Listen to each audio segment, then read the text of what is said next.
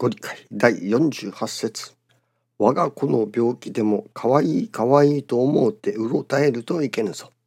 言うことを聞かぬときにままよと思うて放っておくような気になって信心してやれ。おかげが受けられる。ままよと思うて放っておくような気になってということは自分の欲や情を捨てた姿ですから神様に十分の働きがいただける場を作るようなものです。その上信心してやれとはいよいよ信心を進めてゆけということです。四十八節とはいつもがおかげのチャンスというふうに思います。常平勢がこの気持ちにさせていただくなら間違いないご神徳が受けられます。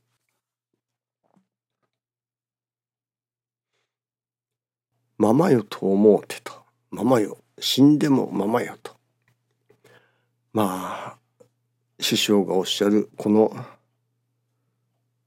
欲や情を捨てた姿ということになりますね。しかしその欲や情を捨ててしまえばよいかというとそうとばかりは言えないようですね。昨日まではその言われた通りにするということでしたね。この言われた通りにするというのはやはりこれも欲や情を捨てた姿であろうと思いますね。欲や情があれば言われた通りになかなかできない。ところがその言われた通りにするというところで止まっていたのではこれまたいけない。そのまだもう一つ先があるよというようなことを今朝は負い目の中で教えていただきました。その先ですね。負い目の中で師匠がもう車椅子の生活に入っておられるのですけれどもこれからどこかお出かけになるというのですね。飛行機でお出かけになると。それで修行生の先生方お世話の先生方が数人お供をされるわけですけれども私もそのお供の一人に加えていただいているのです。ところがさあ今から出かけますという時になってその時になって初めて私がバタバタと準備をしているような様子でした。もう出かけられることは分かっているのだからその出かけられる前に前もって準備をしてお待ち申し上げるくらいの心持ちがなければならないわけですね。そういうことをしまったもっと早く準備をしておけばよかったと思ってるようなところでした。それで車にみんなが乗って私も慌てて乗せさせていただき飛行場に向かうわけですね。で飛行場に着きました。でまだ少し時間があるというので待合所で、みんなで待たせていただいているのですけれどもまあそこでいろいろなことがあってまあ手を洗いに行こうとするわけですね。でみんなもやはり手を洗いに行かれている様子でした。で私もその手洗いに手を洗いに行ってまあちょっと石鹸をつけてゴシゴシ洗ったりとかそこの紙タオルですかね。そのタオルがあんまりいいもんですから一つちょっと切れっ端を頂いていこうかと。まあ欲ですね。妙な欲を出したりしてそのみんなよりちょっと遅れて手洗いを出たわけですね。そうするともうみんなの姿が見えないわけです。もう先に行かれたわけです。ところがそこで困ったわけですね。その飛行場というのが何階建てにもなっていてその発着場ですから出発便ですか出発便のロビーというのが2階にも3階にも分かれてるわけです。さあどこに行ったらいいんだろうかと。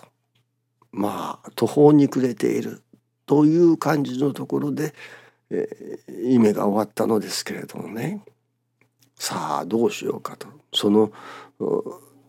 携帯を探すけれどもそれも持ってない。まあもうどうしようもないと。どうしようかと。まあ自分だけ取り残されてこれはもうどうしようもないなと。いわゆる途方に暮れているところでしたね。それでこれからは目が覚めて改めてそのことを思わせていただきさあどういうことなのだろうかと。まあこれは目が覚めてから反省していることなのですけれども。ああの時に行き先をちゃんと確かめておけばよかったな。どの飛行機の便で行かれるのか。何時出発なのか。いわゆるそういうことを全く確認もせずにただ後からついていっただけなのですね。ですからどこの行き先も知らない飛行機の会社も便も出発の時刻も何にも知らないわけです。ただ後からまあついていっただけということでしたね。神様がそれではいけないぞと師匠の後にただついていきさえすればよいということではいけないよと何かがあるとそれこそトイレに行ってる間にみんなが先に行ってしまってもうトイレから出てきたら誰もいないどこに行ったかわからないもうそれで途方に暮れてしまうわけです。ところが行き先が分かっていれば乗る飛行機の便が分かっていれば出発の時間が分かっていればまあそこの案内にでも聞いてそこにまた行けばいいわけですからねまあ携帯も持ち合わせていないということでしたから連絡のしようもないのですね。これはただ後からついていけばいいということばかりではないということですね。確かにまず言われた通りに後からついていくということが大切ですけれどもそこ止まりではいけない。その次は師匠が確かにどこに向かっておられるのかどこに行こうとしておられるのか。そのことがちゃんと私どもも自覚された上でその自覚された上でお供をする。という心づもりというのでしょうかね。心がけがなければいけないというわけですね。ただ師匠が言われる通りのことをしておればよいというのではない。師匠がどこに向かおうとしておられるのかその目的地をはっきりと私どもも認識させていただきその目的地をはっきりと認識した上で師匠が向かわれるところに後につかせていただくということでなければならないということなのですね。